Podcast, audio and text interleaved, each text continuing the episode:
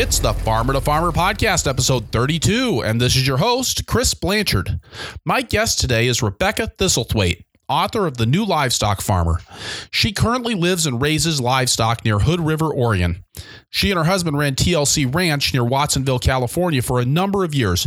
They raise 10,000 broiler chickens every year, 5,000 laying hens, and 300 hogs on 20 acres of irrigated pasture. We discuss the ways that farmers who are focused on livestock, as well as farmers who have livestock as a secondary enterprise, can make the most of their critter based efforts.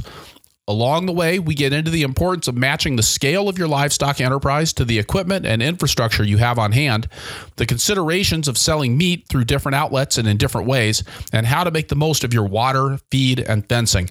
This episode was extremely informative. I feel like I learned a ton about how to raise livestock and a bunch of stuff I wish I'd known back in my sheep and chicken days.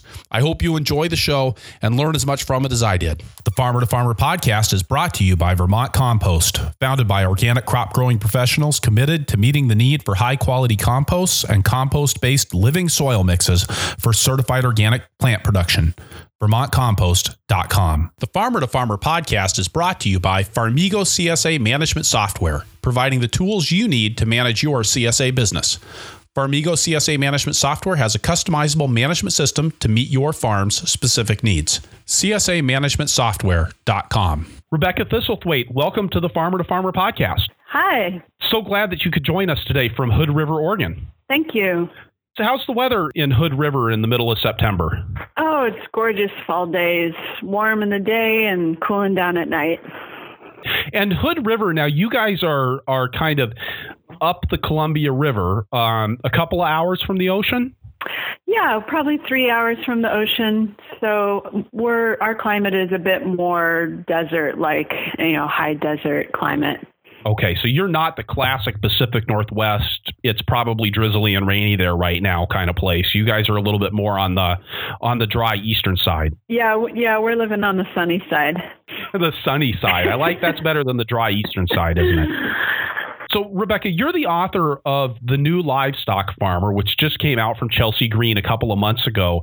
Can you tell us a little bit about that book? Yeah, sure. Um, you know, we used to raise animals in California for a living, and we looked to a lot of great books out there to to learn how to do this um, and augment our knowledge. You know, books by authors such as Joel Salatin and Eliot Coleman and others. But um, really felt like there wasn't a, a good book out there that goes over the business aspects of raising and selling livestock, particularly around direct marketing meat. Um, there's so many regulations and hoops you have to jump through, and a lot of logistics management um, that we felt like needed needed a book around the subject. So, my husband and I spent um, all of last year, pretty much, writing this book together. Um, he wrote the chapters on how to raise animals, and I wrote the chapters on how to process them and get them to market. And we feel like it's a pretty comprehensive guide of, of how to direct market meat and hope that it helps others to, to do the same. I like how you say you raised some livestock in California a number of years ago because it it wasn't what I think most of us in the small scale organic world would have gone like, oh, some livestock. You had you had a lot of chickens and not a small number of pigs. Yeah, um, our farm was called TLC Ranch, which actually stood for Taste Like Chicken Ranch, uh, because we we started out raising broiler chickens on pasture, and our customers would always rave about the the full flavor of our chickens and say, "Wow, these really taste like the chickens my grandma used to have in her backyard," you know. So we just thought that was funny, you know, that our chicken actually tastes like chicken, and um, named our farm after after that. Um, and then we started raising laying hens and pigs and a little bit of sheep and a small number of cattle as well. So the TLC sort of became more like tender loving care. Um, but chickens and pigs were our mainstay. Uh, we raised about 10,000 broilers a year, 5,000 laying hens, and we farrow to finished about 300 hogs a year wow, that's I mean that's no small amount of meat. Yeah. we discovered that you know there's a certain scale uh, to making money from from farming, and we just had incredible demand in the in the San Francisco Bay Area for our eggs and our meat. So um, we just continued to scale up till we hit what we felt like was was our sweet spot um, in which we could direct market the majority of what we produced. We did wholesale a little bit of eggs and also partnered with a couple of CSAs to sell our eggs, but for the most part, I would say 80% of what we produced we direct marketed to consumers, and that was where we found the best profitability. And so when you say direct marketing, is that standing at farmers market handing people chickens or or how did that work? Yeah, we actually you know, a couple years into farming we hired uh, market staff. So it wasn't um, usually wasn't us towards the last few years of, of farming standing at the farmers market. We realized that our time was better spent elsewhere or maybe even taking a day off on the weekends. So we had great um, farmers market staff and we went to about three farmers markets a week. Um, we looked for the best farmers markets where we could clear, you know, a certain amount of money at that market to make it worth our time. So for us, we had to make at least a thousand dollars for us to be at a market, and um, and we generally sold anywhere from a thousand to two thousand dollars per market. And so there was that, and then partnering with a couple CSAs, and then we also uh, partnered with kind of a, a, a produce delivery service um, to offer a mixed meat bundle, uh, which also worked pretty well. And then we sold half halves and whole pigs directly to consumers. So. I know a lot of people that do the broilers are actually, you know, very much following that Joel Salatin model where they've got the, you know, you've got the pens and you're moving the pens every day. Was that mm-hmm. something that you were doing? Yeah, our pen design was developed by a gentleman in Oregon. His name is Robert Plamondon. And it's more of like a, a mini hoop house where you can actually walk inside of it. Um, we found that that was a little bit easier on the birds because it, um, the heat didn't uh, accumulate in the pens, and it was easier on our bodies to be able to walk inside of the pen. So that way, if we had to pull a bird out who was injured or sick, or when we went to go harvest the birds, it was a lot easier for us to walk inside of the pen. But yeah, we we moved them one to two times a day. And then our laying hens, we um, we utilized old cotton trailers that were on wheels, like eight feet wide by 30 feet long, and each cotton trailer could hold up to 500 birds. Um, roosting and we had at one point we had a dozen of these cotton trailers spread wow. across the pasture and my husband would move them about every other day um, with with our pickup truck just you know hitched directly to the trailer and then our pigs, we moved around with electric fencing, and they got moved every week or two. For for those livestock, how many acres were you running? Amazingly, we we didn't have that much acreage. We only had 20 acres of irrigated pasture, um, and that was year round, I should say, because this was in California. So we were able to utilize that pasture pretty much year round, except when it flooded. Um, and then we also had another property that we rented where we kept our uh, breeding stock, so our sows and our boars. And then we would also brood chickens or chicks at this other property. But the majority of our animals were just on 20 acres. Wow that's all. I mean, that is a lot of birds for 20 acres. I mean, yeah. you must have had. It, it, would almost feel like, and I and without doing any math on it, it would feel like you were probably really loading that down with quite a lot of of fertility.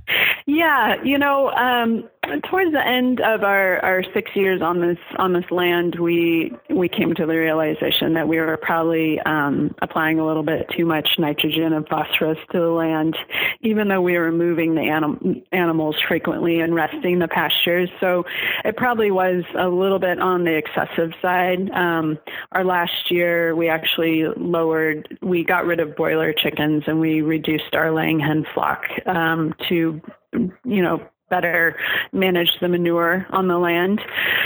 But um, when you irrigate pasture and you have 12 months of grass production, um, it can actually absorb a considerable amount of nutrients. And our and our pasture went from it was a former strawberry field, so there was no fertility left when we first rented it.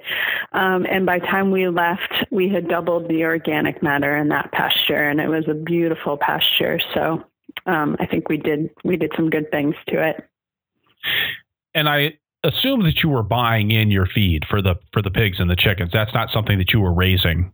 No, um, we we we aspired to raise our own grain someday, but really the area that we were farming in California didn't have any grain production and it didn't have equipment, um, and there really was no land available for for grain production. So we did purchase all of our feed, um, but we also augmented it with um, brewers' grains from a few different breweries, and then uh, organic produce that we pick up from five Whole Food stores.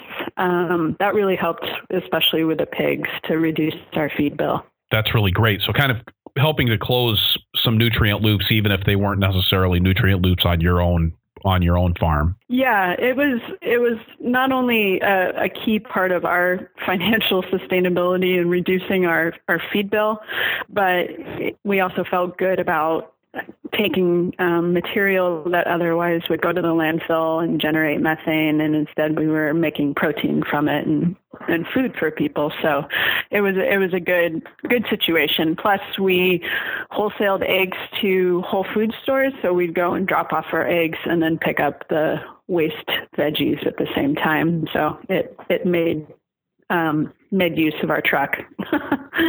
right. Right, really, which I think is such an important thing, especially in small scale operations, as much as it is in large scale operations, to optimize your use of any assets that you do own.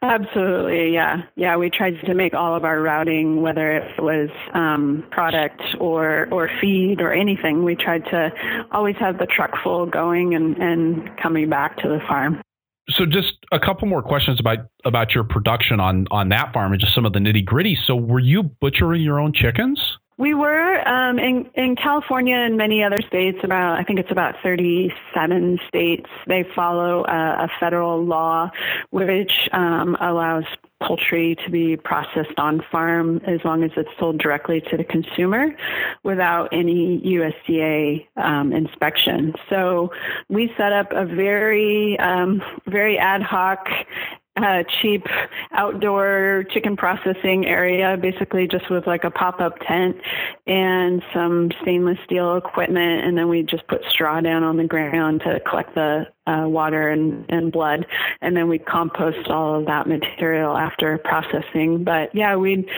process usually um, on Friday and then sell those fresh birds at farmers markets on Saturday and Sunday. So we didn't have to have freezer storage or anything.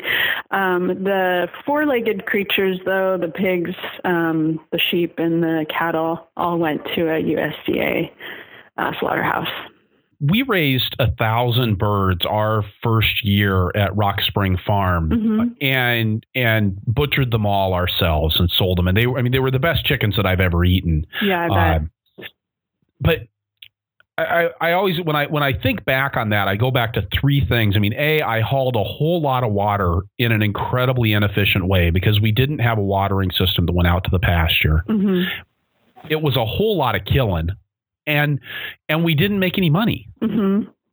So I I I, I want to ask you about all those things in orders. How how how did you guys manage the water for for five thousand birds? I mean that's that's a it's a they're like vegetables. They're mostly made out of water. You know, um, as soon as you know, my I, when I met my husband, he'd already raised chickens for a few years and kind of dialed in some systems. And he's um, not a lover of tons of physical labor, and as as quickly as possible, he developed solutions to to make things more efficient um, and also not destroy his body.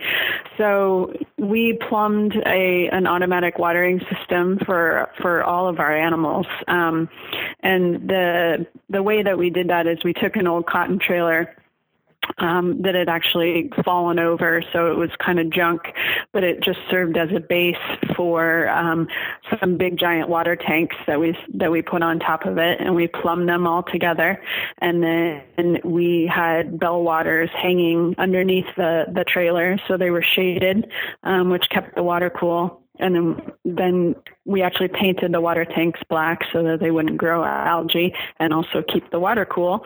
And that worked for both pigs and chickens. For the pigs we just plumbed nipple waters um, onto the trailer.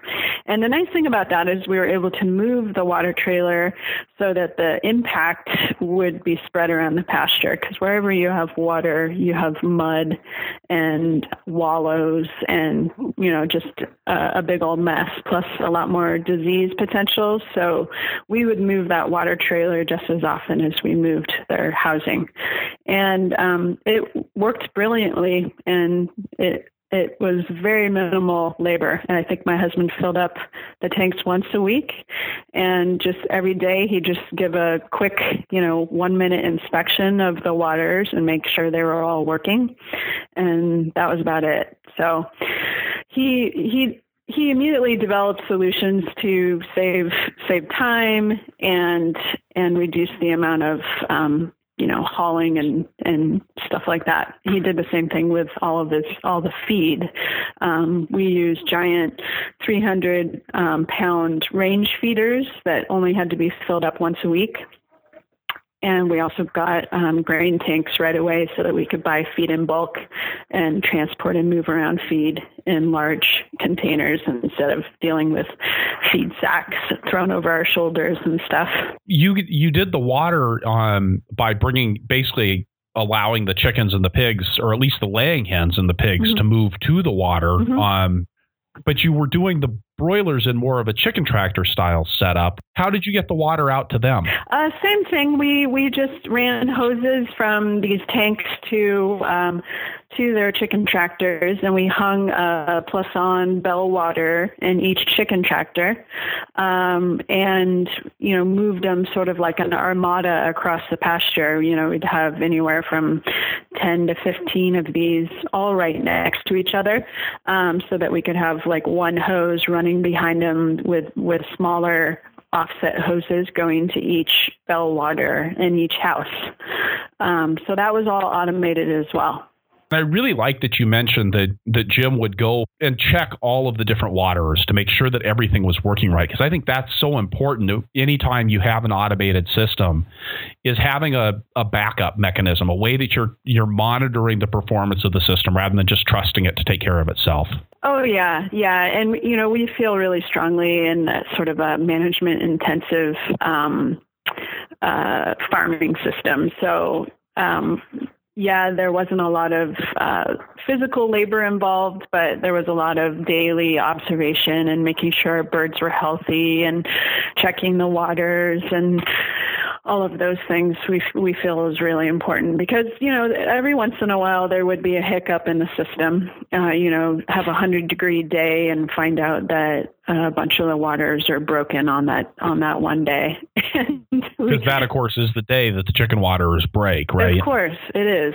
Um, and you know, we did we did have some occasional losses. Uh, we we had one situation in the wintertime where uh, a big rainstorm caused our entire pasture to flood um, while we had a bunch of broiler chickens out there.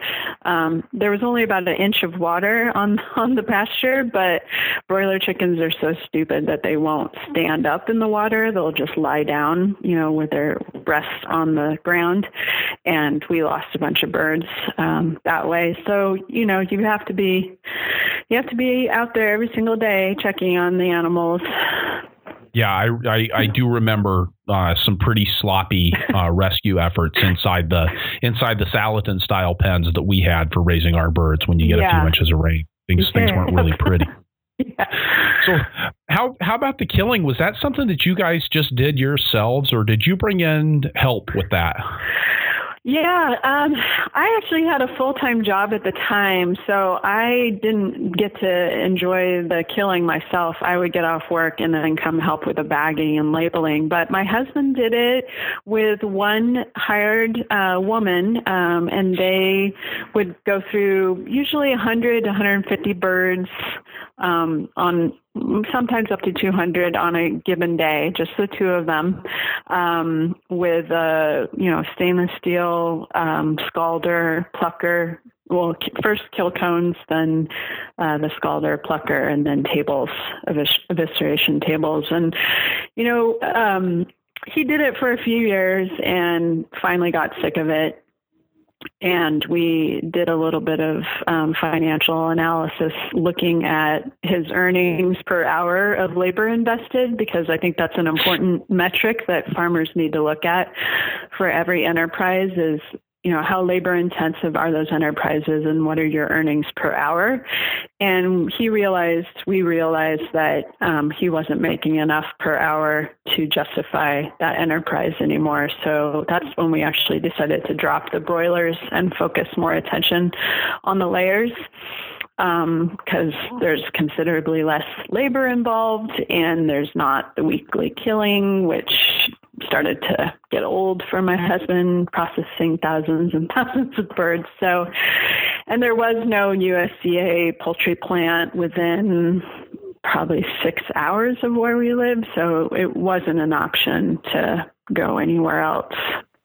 Well, and it's such a problem if you're if you're operating on any kind of a small scale to find somebody who can who can handle a large enough number of birds in a licensed facility and then and then be willing even to deal with you at 100 to 125 birds a week. Yeah yeah. There was a, a duck processing facility that that we talked to and they wanted a thousand bird minimum. And you we could bring them a thousand birds, but we couldn't sell a thousand birds in a weekend to farmers markets. And so then we'd have to get into the whole business of freezing birds and having good vacuum sealing. And so that really wasn't wasn't a good choice for us. But I would say the chickens were were a good sort of entry level enterprise for us to start with. They were very low capital. I mean, you can start with chickens with almost nothing. Uh, the turnaround is great for cash flow. Um, so I think it's a good way to kind of get your foot in the door. Plus, having chicken at the farmers market, you can get into pretty much any farmers market you want, and consumers love chicken. You know, it's the number one consumed meat these days. So it's a great way to establish your customer base. But in the end, it, it just didn't make sense when, when there were other things that we could do um, that had better earning potential. Well, and, and I actually spent a day uh, working in a in a chicken processing plant out in Maine, um, where we farmed before I farmed in Iowa, and it was amazing how how much a little bit of investment on their part really paid off in terms of the efficiency of the butchering operation. Mm-hmm. I think it's one of those things where you you, you have to get the numbers right with mm-hmm. that to justify making the kinds of investments that you need to make mm-hmm. and to make the operation efficient enough to really be able to justify putting the owner's labor back into it. If mm-hmm. that all makes sense. Yeah. Yeah, and because we were leasing land and we had a year-to-year lease, um, it made no sense for us to invest in any sort of real either processing infrastructure or even um, you know winter shelters for the birds that were more permanent um, any anything like that. It just didn't make any sense for us. So we had to keep everything pretty light and mobile and inexpensive. Um, so that that was a drawback for us. I, there probably were things that we could have done to to make the chicken operation more efficient and then make his earnings better. But um, we kind of racked our brain for years to figure out what we could do, and and it wasn't going to happen with a year to year lease. So. I think this is a challenge that a lot of people are in, uh, especially as beginning farmers. Mm-hmm. That that land access issue um, you know, and, and probably I would think less of an issue with with livestock. You guys weren't certified organic, were you? Um, our our uh, eggs were certified organic. Oh, they um, were. Okay. Yeah. So you had to have organic pasture. Yeah, yeah, and and the land was organic. Um, it was owned by a nonprofit, and they got all the land certified organic. So that that wasn't an issue for us. But um, I would say just in our travels and interviewing farmers around the country that um, livestock producers actually have more of a challenge finding finding land um, and you know getting themselves into a either a long-term lease or purchase agreement. Because it, with with animals you know there is some permanent infrastructure that you eventually are going to need whether it's um, you know sorting um, sorting infrastructure like corrals and head gates and all of those things for when you want to load your animals up onto the trailer, uh, building processing facilities, winter shelter, fencing. Um, all of those things typically require you know a long long term lease situation and it's that's increasingly hard for for beginning farmers and small farmers to be able to find like a lot of beginning farmers, we started off with vegetables and sheep and mm-hmm. pigs and chickens, doing layers and broilers. Mm-hmm. And I remember um, going to Tom Frantzen's farm in Northeast Iowa, and Tom Franson mm, is a yeah. very well-respected organic hog farmer. And I think you actually yeah. write about about his livestock handling system in your book. Yeah, and and like helping him sort pigs and we were i mean you just you just sorted the pigs and it was like it was like nothing mm-hmm. i mean it was just it was so easy yeah. and then going back home where we had four pigs and trying to load ours up to take them to market and it ended up being an almost a half a day a, affair oh yeah uh, you know at the end of what was a typically exhausting vegetable farming day in mm-hmm. october when there was a ton of work to do to get the crops out of the field and and i remember my my partner, we we'd had three of them in the truck, and finally she's she starts screaming at this pig, this last pig that wouldn't come along. She's like, I don't have time for this. And she grabs the pig by the ear and hauls it onto the trailer. Just and the pig, of course, is just squealing and and and and she's she, you know she's cussing at the pig and and I was like, this just isn't worth it, you know. And and I and it was something we we limped through livestock for a number of years and gradually we dropped the broilers and then we dropped the laying hens and then we dropped the pigs and then we finally got rid of the sheep mm-hmm. and and just focused on the vegetables but we were always up against this this infrastructure issue mm-hmm. of how do I actually make this this how do I make the livestock efficient when I've got all of this other these other places where I'm investing my income? Mm-hmm. You know, where I was taking the profits from the farm, plowing them back into new tractors, new cultivating equipment, new hoop houses, and there was we just weren't making enough money on the livestock to make it worthwhile. Mm-hmm. And and I think this is a real challenge that a lot of farmers have when you're when you're getting started because you have to get a I mean, not only do you have to have the land tenure, but you have to have that that critical mass of livestock that makes it worth investing in that handling system. Yeah, absolutely. I see a lot of farmers trying, like like you mentioned, trying to do too many different animal enterprises, especially at the beginning, before they've got that experience, um, before they've had the opportunity to to build the infrastructure. Um, so I I recommend, you know, at almost this is true for everything, but starting out small with with fewer species um, make your life less complicated. And you know just try one thing at a time or a couple things at a time. And then do that end of the year analysis where you actually look at your labor your labor investments and you look at your um, cost of production per per animal species um, and see you know which one's profitable overall and also which one is making you the best income you know per hour of labor invested.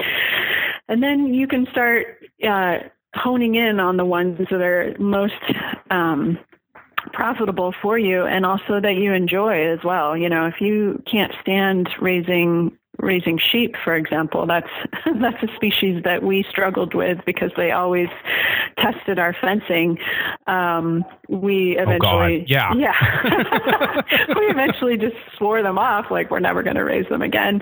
And actually, we're raising them now because we have this amazing deer fence um, around our entire property that we got a small USDA loan to pay for. But it's a permanent fence and it's six feet tall, and those sheep can't touch it. You know, we've also got an electric offset wire on the inside of it, so they literally don't touch it.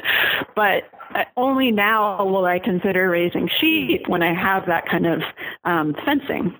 So, so yeah, you have to look at the profitability. You have to look at whether you like the different um, enterprises, and then hone in on on the best mix. And so for us, it was the laying hens and the pigs were our bread and butter.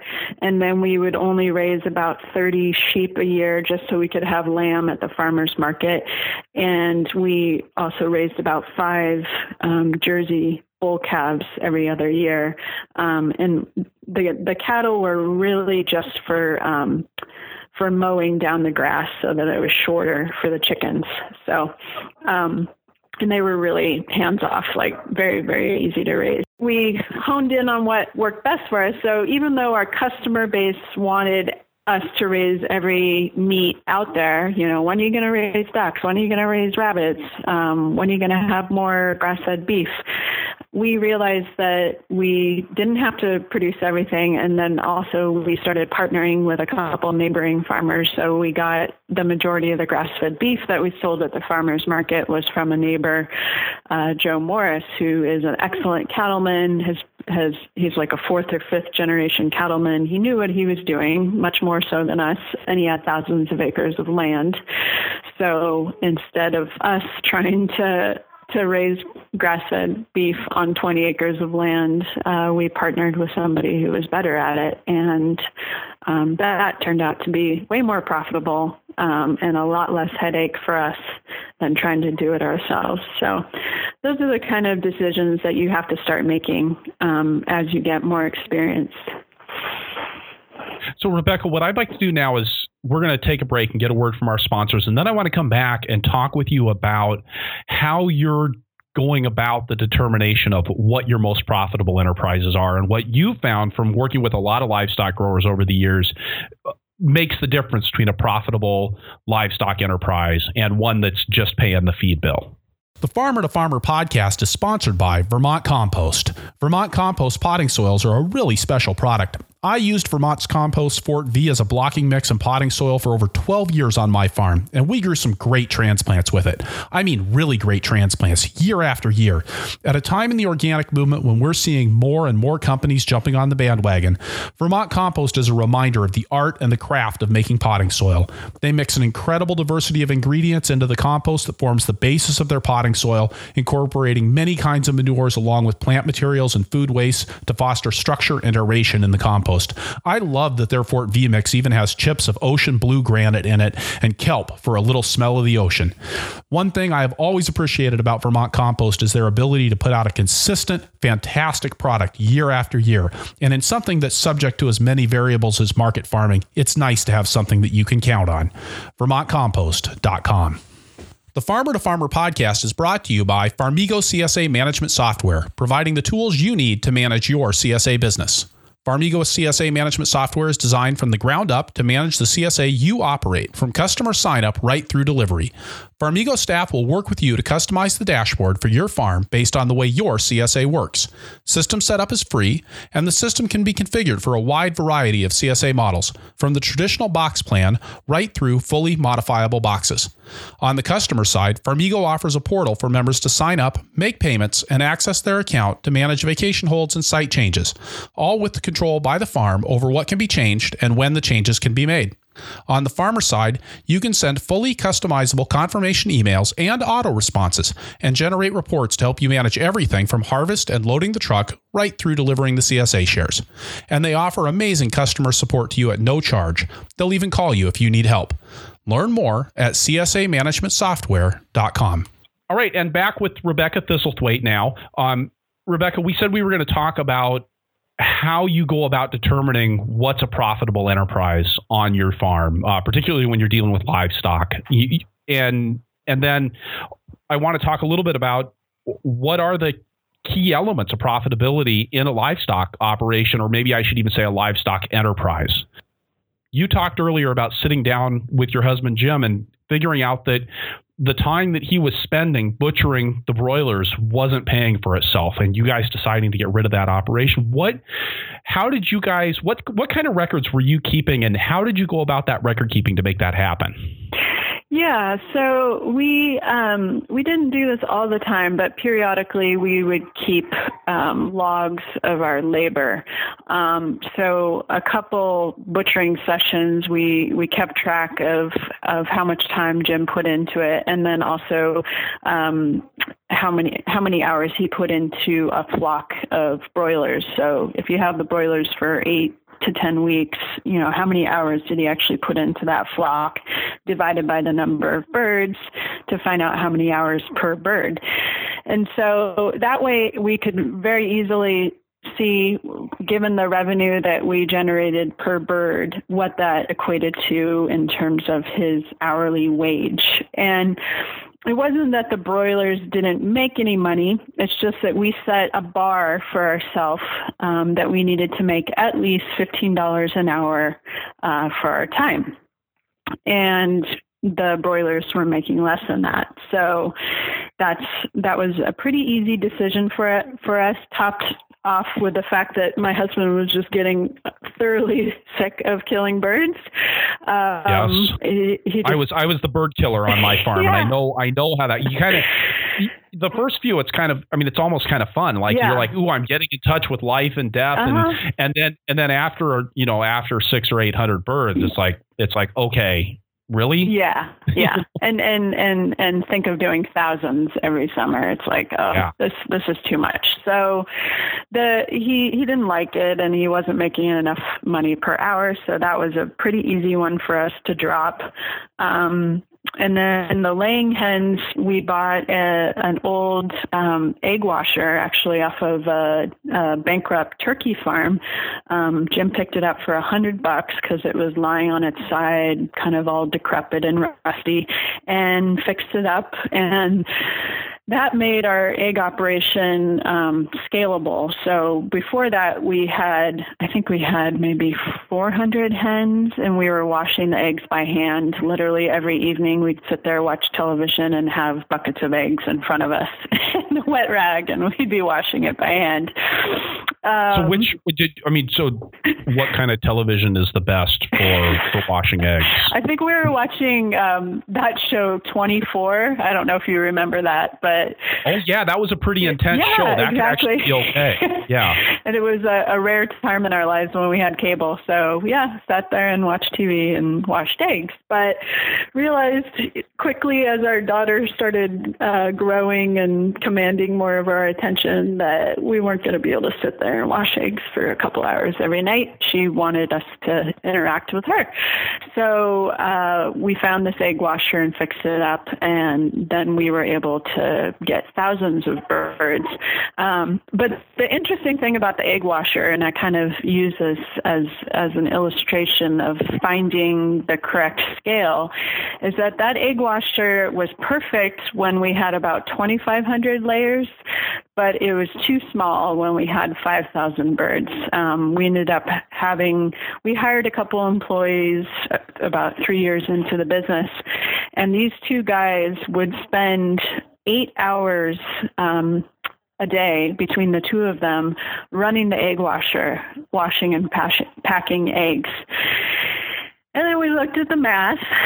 Unfortunately, we waited till the end of the year to do the math. We should have been doing it more often and realized that we could have bought a brand new egg washer with a much higher capacity um, for the amount of money that we spent on these two employees. so, but it was too late at that point. You know, we'd already spent the money on these employees, and that's when we decided to scale back down to 2,500 birds because that was the number, that was the sweet spot for this egg washer where we wouldn't spend more than a couple hours a day on the egg washer. So you have to look at, you know, it's sort of a combination of of your land resources, your infrastructure, um, your equipment, and find find the appropriate scale. Um, I'll give you another example of finding that scale. So we used to buy our, our pig and our chicken feed in 50 pound sacks when we first started.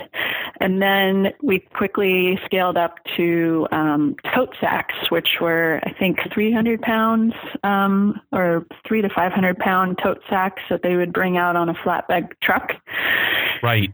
And then we scaled up to bulk feed um, because we could get the cheapest price for our feed if we went to bulk. Um, but bulk feed meant 24 or 26 tons at a time.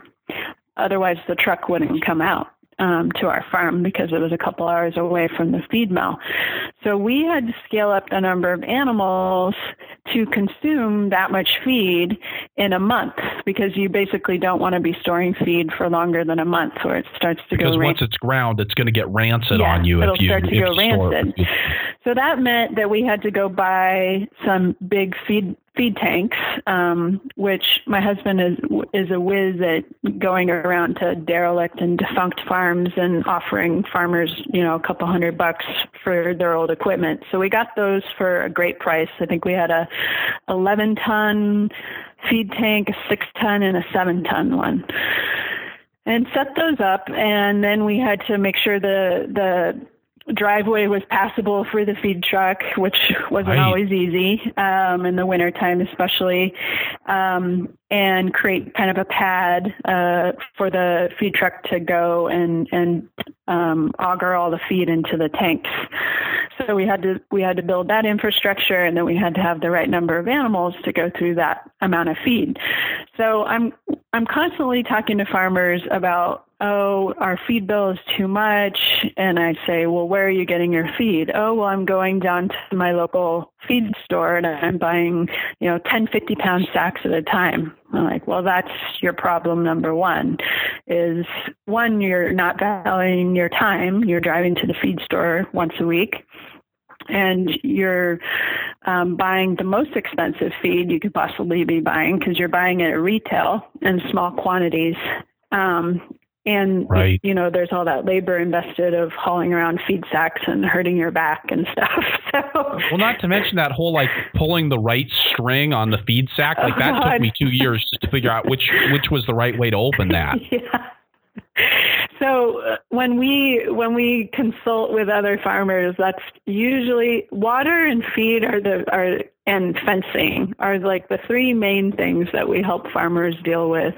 Um, and right away we noticed that on I don't know about 90% of the the animal farms that we visited that they don't have those things right. And they're doing you know really inefficient things not really valuing their time um, and often cases you know doing things that are really hard on their body or hard on their their truck or their equipment um, and spending you know spending retail you know buying feed at retail price basically. So you have to figure out you know can you scale up to get to the point where you can start buying feed in bulk where you can automate your watering systems where you can imbe- invest in better fencing and handling equipment you know and buy a livestock trailer instead of throwing the pigs into the back of your minivan and you know all of those things. And that's when you get to that scale that I think for most farmers, you'll start to see your profitability increase. Um, but on the other side, you also have to have the market for that that amount of meat or that amount of eggs. So that's a whole other component that um, I haven't even discussed. We found this. You take eggs to farmers market, and people are really excited about the eggs. Mhm. and but it very quickly turned into for us a hand, we ran into handling problems with the eggs you know how do we get enough eggs to farmers market safely in Mhm. combination with our vegetables Mhm. um, and then you know even with the chickens you know when we we had this issue where we were just we did most of our marketing in minnesota. Our farm was in iowa. So we were crossing state lines and how do we get people out to the farm? And Oh, there was just this whole there was a whole lot of juggling that went on to try to make that marketing work. Mhm. and uh, i think it was really well, God, I think you, I know you're not supposed to be able to have multiple weak links in an operation, but I think it was it was very close to our weak link in our livestock production was that we when we scaled up the eggs to a point where they became efficient it actually pushed us into the wholesale marketplace mm-hmm. and then that wholesale we were selling primarily to one account they took a hard right turn and said we can't afford to buy your eggs anymore uh, mm. we want to buy you know we want to buy pre-cracked eggs from the you know, from oh, the wholesale geez. distributor. We don't have time to crack eggs. Yeah. So that actually, we were left sitting on a whole bunch of hens that mm-hmm. we had nothing to do with. The, I guess, um, let's talk about that marketing and evaluating your market, especially in light of the fact that natural and organic meats and eggs are so much more widely available than they were even five years ago now. Yeah, yeah, that's true. There's there's certainly a lot more competition now um, than even when we were farming, and you know we we had a very special marketplace. I mean, we were within a couple hours of the San Francisco Bay Area, which is you know considered sort of a, a mecca of of enthusiastic customers who have money. So I do realize that you know the prices that we commanded there are not going to fly in a lot of this country. Um, but you know, it, the key is, and and you alluded to it. You know, don't put all your eggs in one basket, and um, you know, relying on one market to move the majority of your eggs was problematic for you. And we ran into that a couple times early on. Um, we were working with a butcher who was was uh, processing all of our pigs for us and selling the pork.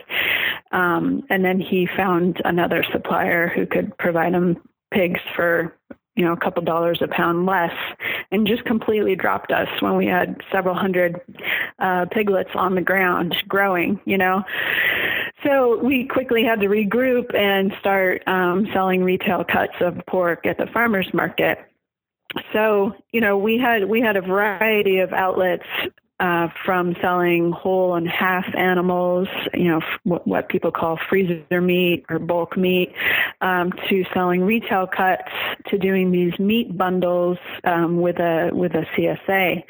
Um, so there's there's a there's quite a variety of, of of great markets out there. I talk about them in my book, from creating you know your own meat CSA to potentially partnering with an existing vegetable CSA that has a you know well established established clientele and adding like a meat mixed meat bundle onto their CSA.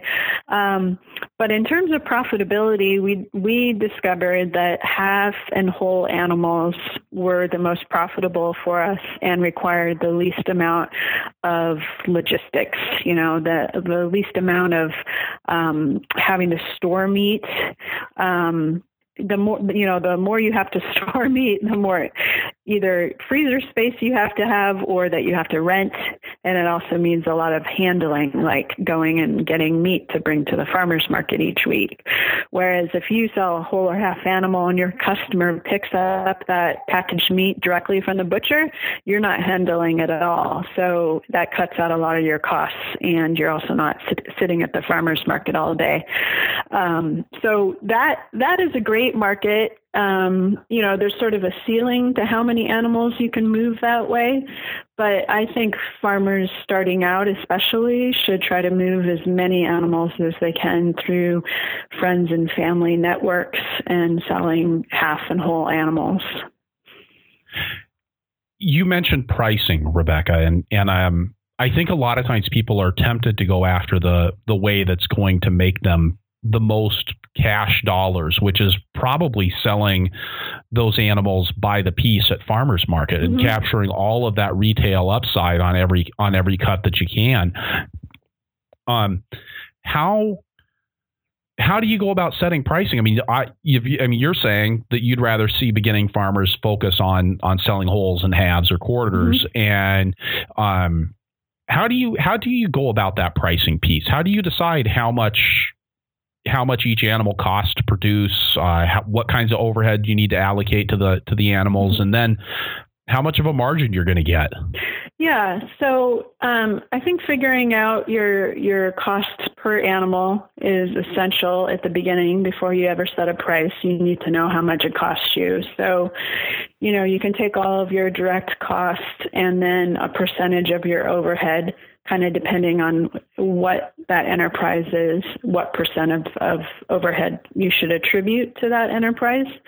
Um, and then come up with, it doesn't have to be, you know, down to the penny, but a, a, a pretty good ballpark um, cost per head.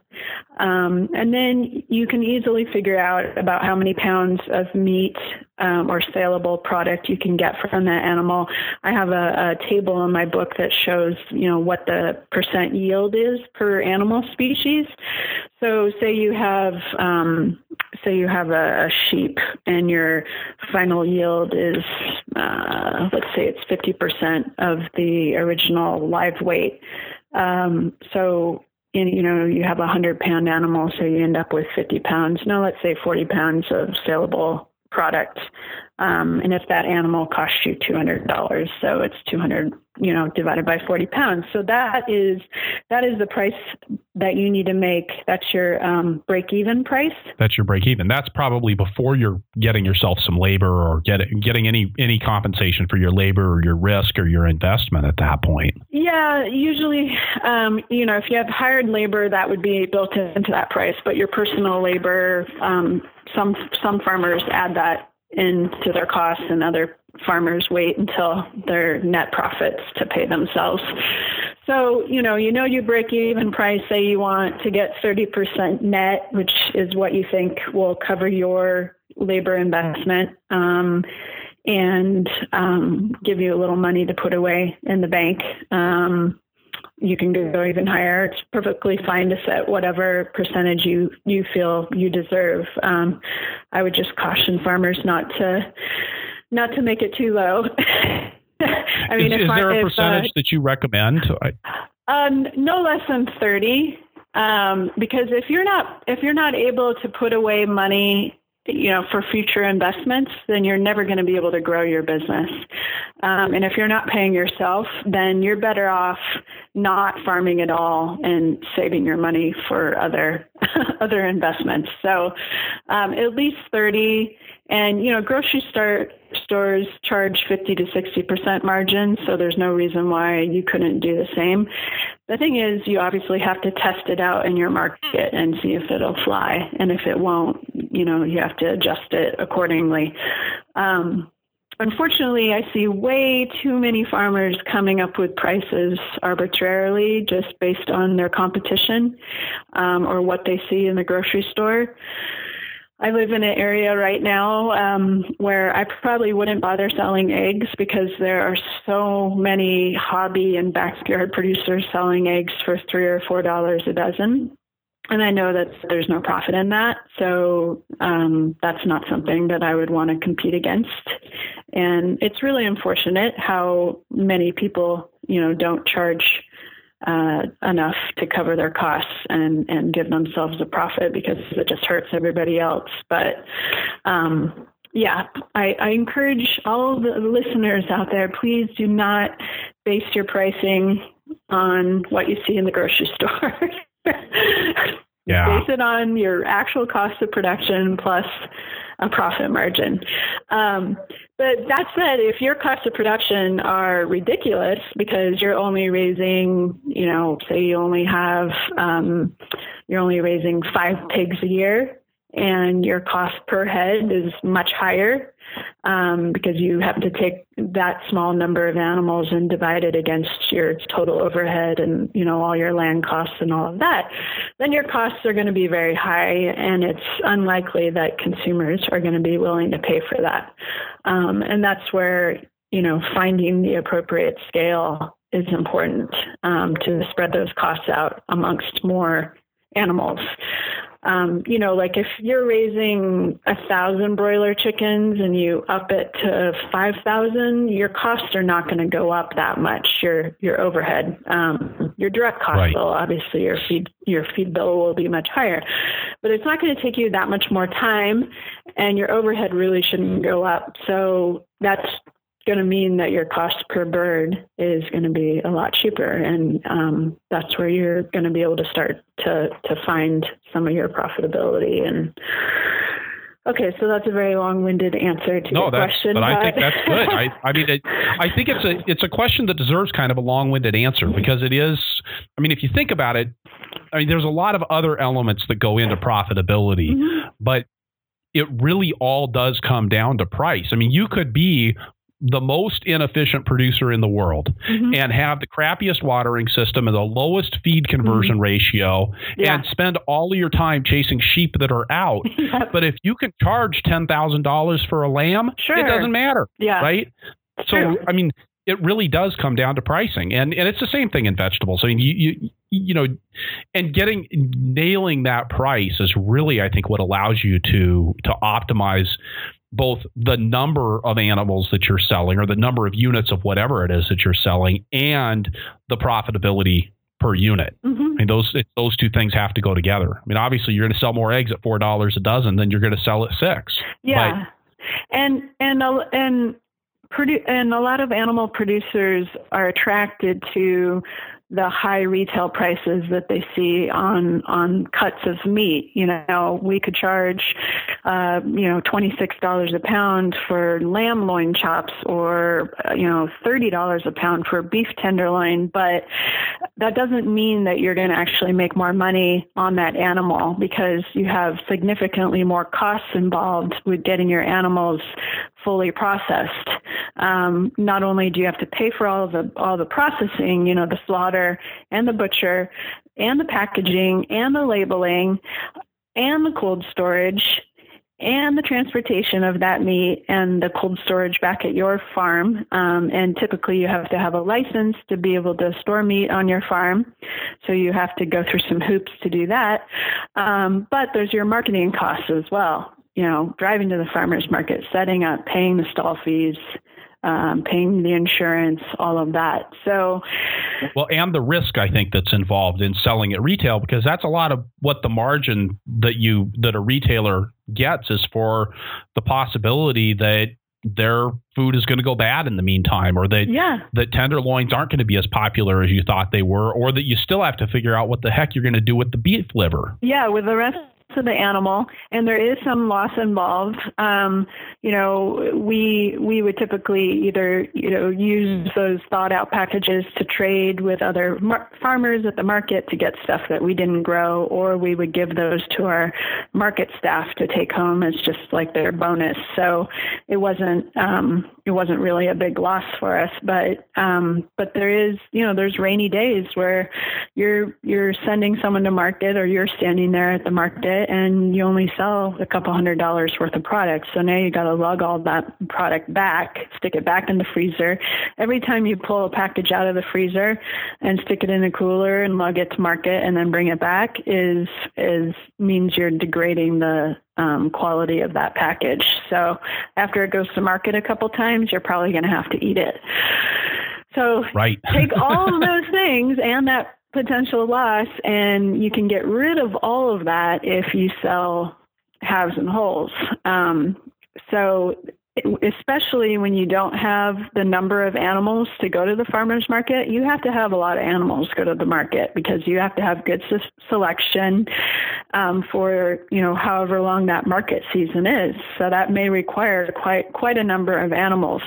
But you know if you've got less than 10 head of beef or 30 head of sheep um, or probably you know 20 head of pigs or less you you are much better off selling them as halves and wholes or quarters to people and and save your time um, instead of sitting at the farmers market rebecca you said earlier in the interview you mentioned three things that you end up helping farmers with and i'm going to assume that these are probably three important keys to profitable livestock production then is the water the feed and the fencing mm-hmm. um, one of the things I really love in your book because I'm always all about capacity. How much am I going to need? And and you actually break down how much water per head of livestock you're going to need every day mm-hmm. for for all of the different species to cover. And you cover pretty much I mean, I, I couldn't think of anything that I'd want to raise that that you didn't cover in your book. um, what are the other considerations with regards to water besides the labor saving that we talked about earlier? Yeah, that's a, uh, that's a good question. Um, there's the temperature of the water, so animals will not consume really hot water um, so that can be really problematic in the summertime, uh, especially if your water lines are on top of the ground and are heating up under the sun, or if you use water troughs that just sit there uh, without any sort of recirculation, they can get really hot. And if the animal is consuming less water, it means it's not going to process its feed as efficiently. Um, and if it's a breeding animal, if it's you know a pregnant female, um, it can have gestational issues if it's not consuming enough water. So that that's really essential. And then there's also the wintertime issues. You know, you live in in Wisconsin, so I imagine you've ran into this, but a lot of uh, farmers run into frozen water lines. Um, so you yes. have to come up with a way to keep your your water thawed out um, so that the animal will continue to consume lots of water. Um, and then, uh, you know, another issue is water quality. So if your if your animal's drinking water that's dirty or been sitting there for a while, or if it's like an open pond or a water trough that's full of algae, um, you know, that can actually be toxic to the animal. So uh, you'll you may have to put some sort of aerator in in your pond or in your water trough to keep the water quality up. And and what about feed? Because I mean, obviously that's the major input mm-hmm. cost on on most livestock. I mean, anything that anything that you're not just grazing, anything you're feeding grain to, you're going to be spending more money on on the feed than you spend on anything else. I think. Yeah, absolutely. So you know, because we raise pigs and chickens, which are um, monogastrics, they're not ruminants.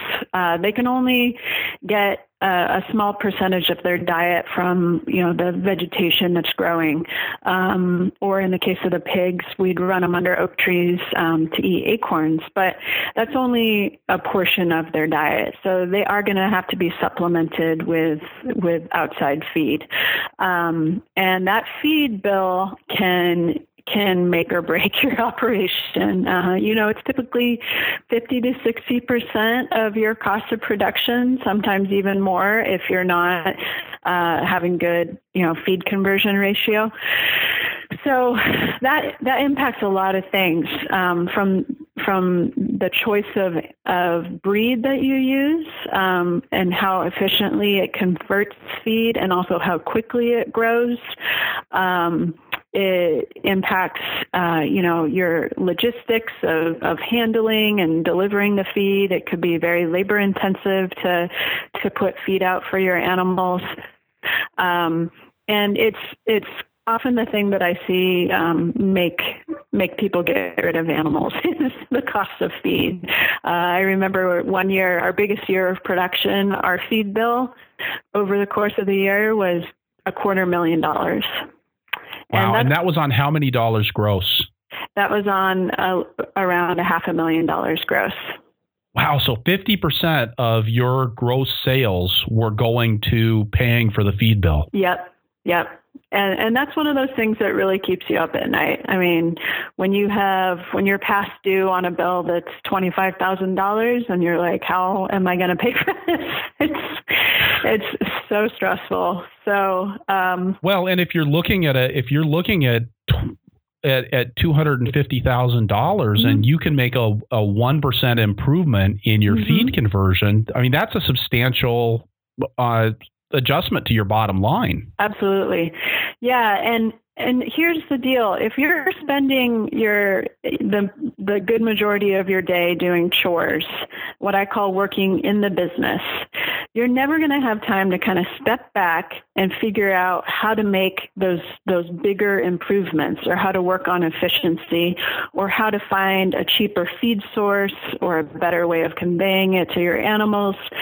So that's why I, I talk about in my book how you, you have to figure out how to get your chores down to no more than four hours a day of your time because then you then that will free up the time for you to work on the business which is you know those bigger scale improvements the marketing the financial management the things that CEOs and business managers spend time on. So um, so one of the first things we help farmers do is how to make their chores more efficient. So that's the fencing, that's the feed, you know, logistics and the watering, automating the watering.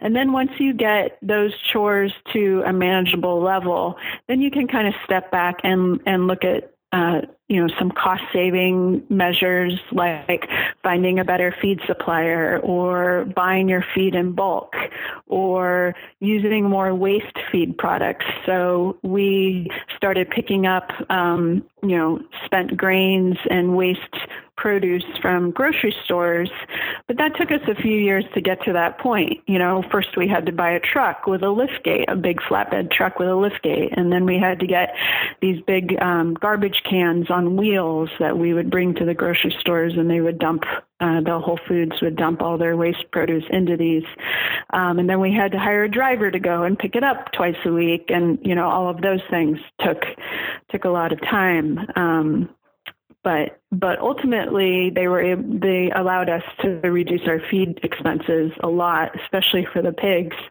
and and then our profitability just shot way up on the pigs. So it was it was worth it. And then what about fencing? What are the what are the key elements to think about with profitability with regards to fencing?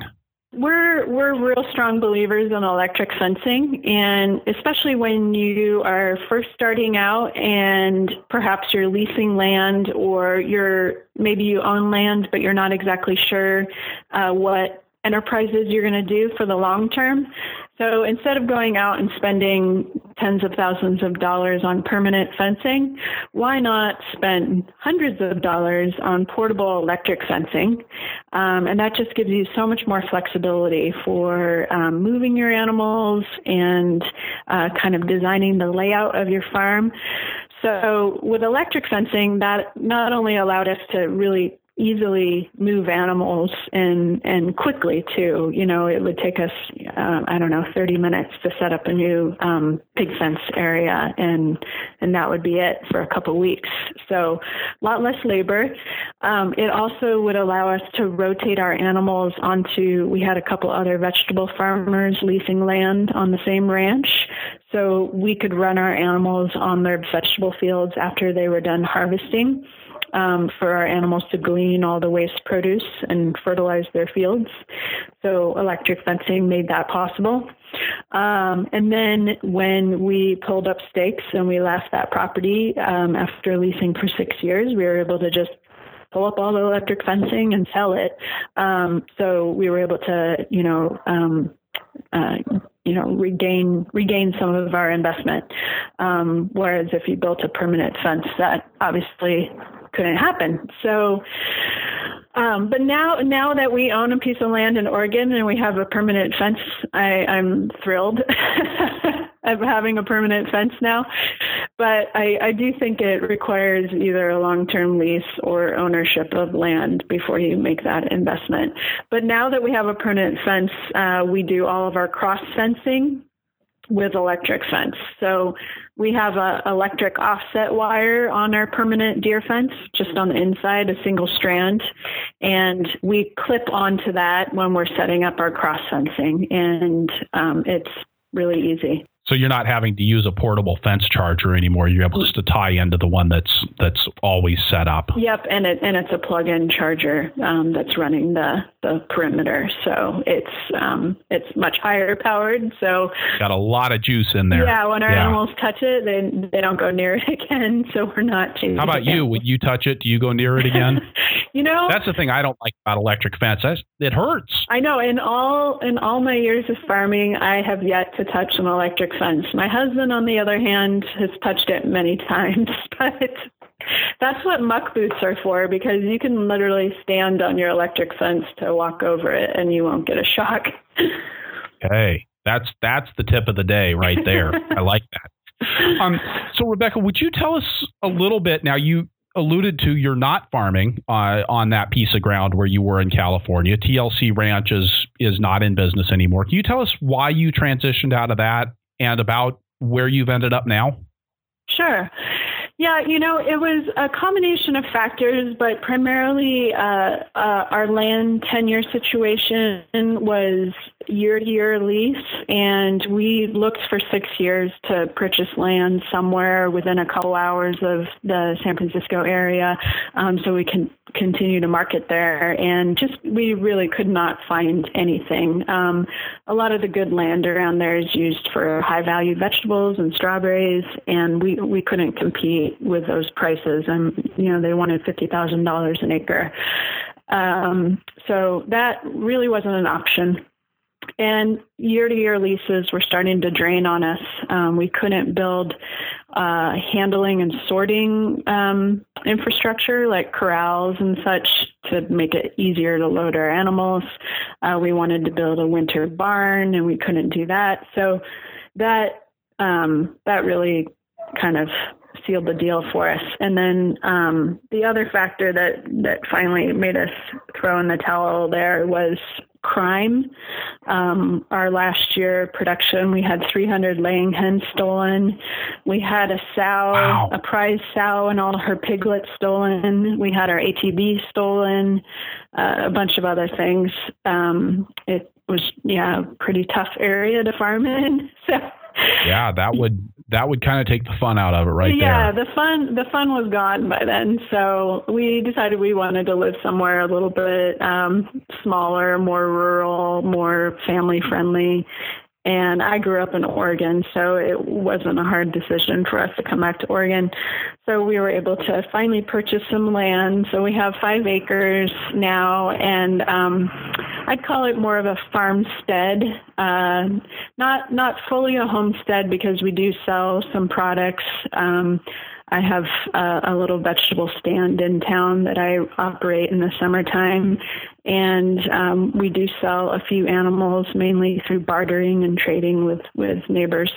Um, and then we put up a ton of food and are feeding ourselves. So that's great. And now we also have have the time and energy to uh, explore some funner projects. Like we're building a smokehouse and we built a curing room. So we're we're dabbling with curing our own meat now and um, doing kind of more of a permaculture operation. So, you know, raising worms for compost and ducks um, in our pond and running pigs under the oak trees to eat acorns. And yeah, it's it's fun.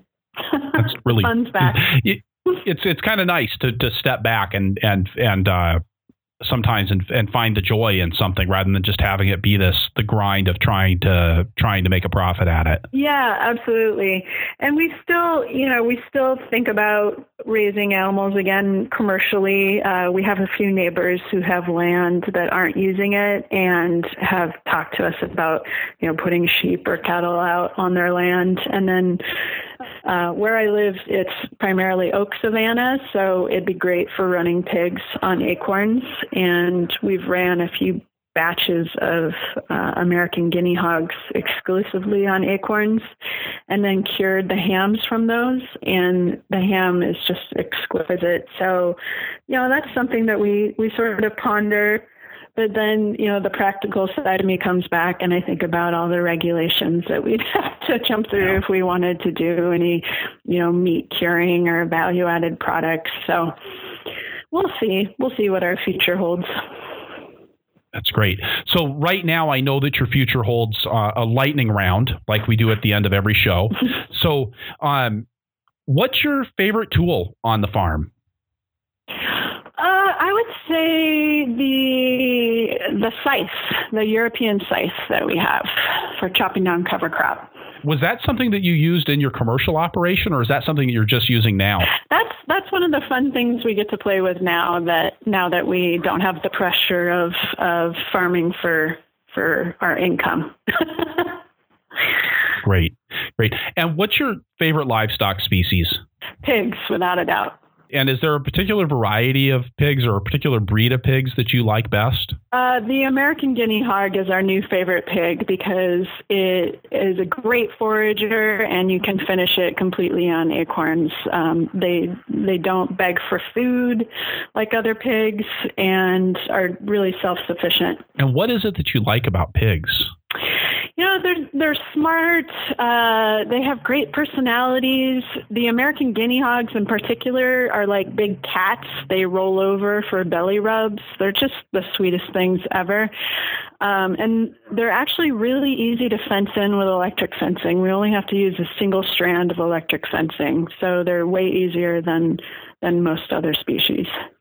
Yeah, that nice big snout and the and the nice firm contact with the soil yeah, is really exactly. a great a great thing about pigs, isn't it? and uh, if you could choose a farmer superpower, what would you choose? Oh gosh, um, being able to put thoughts in people's heads, being able to plant uh, con- desire for our products in consumers' heads. They'll walk by our, our farm stand and just have to eat what we're growing. Be more than happy to pay twenty four dollars for that exactly. for that lamb not, chop. Right? Not even blink an eye when they pull their checkbook out. Just sign it over. I like it. And if you could go back in time and tell your beginning farmer self one thing before you got got into all of this stuff, what what would you tell yourself? Um, that it's not all rainbows and unicorns. Uh, that it's it's really hard. That if if you don't want to work 12, 14 hour days, seven days a week, it's not the lifestyle for you. So get ready for some serious hard work. Rebecca, thank you so much for joining us on the Farmer to Farmer podcast today. Thank you. It's been a pleasure. All right. So, wrapping things up here, I'll say again that this is episode 32 of the Farmer to Farmer podcast, and that you can find the notes for this show at farmertofarmerpodcast.com by looking on the episodes page or just searching for Thistlethwaite. You like how I made that sound really easy? Her name's spelled T H I S T L E T H W A I T E. Or you can just enter 032 in the search bar on the episodes page.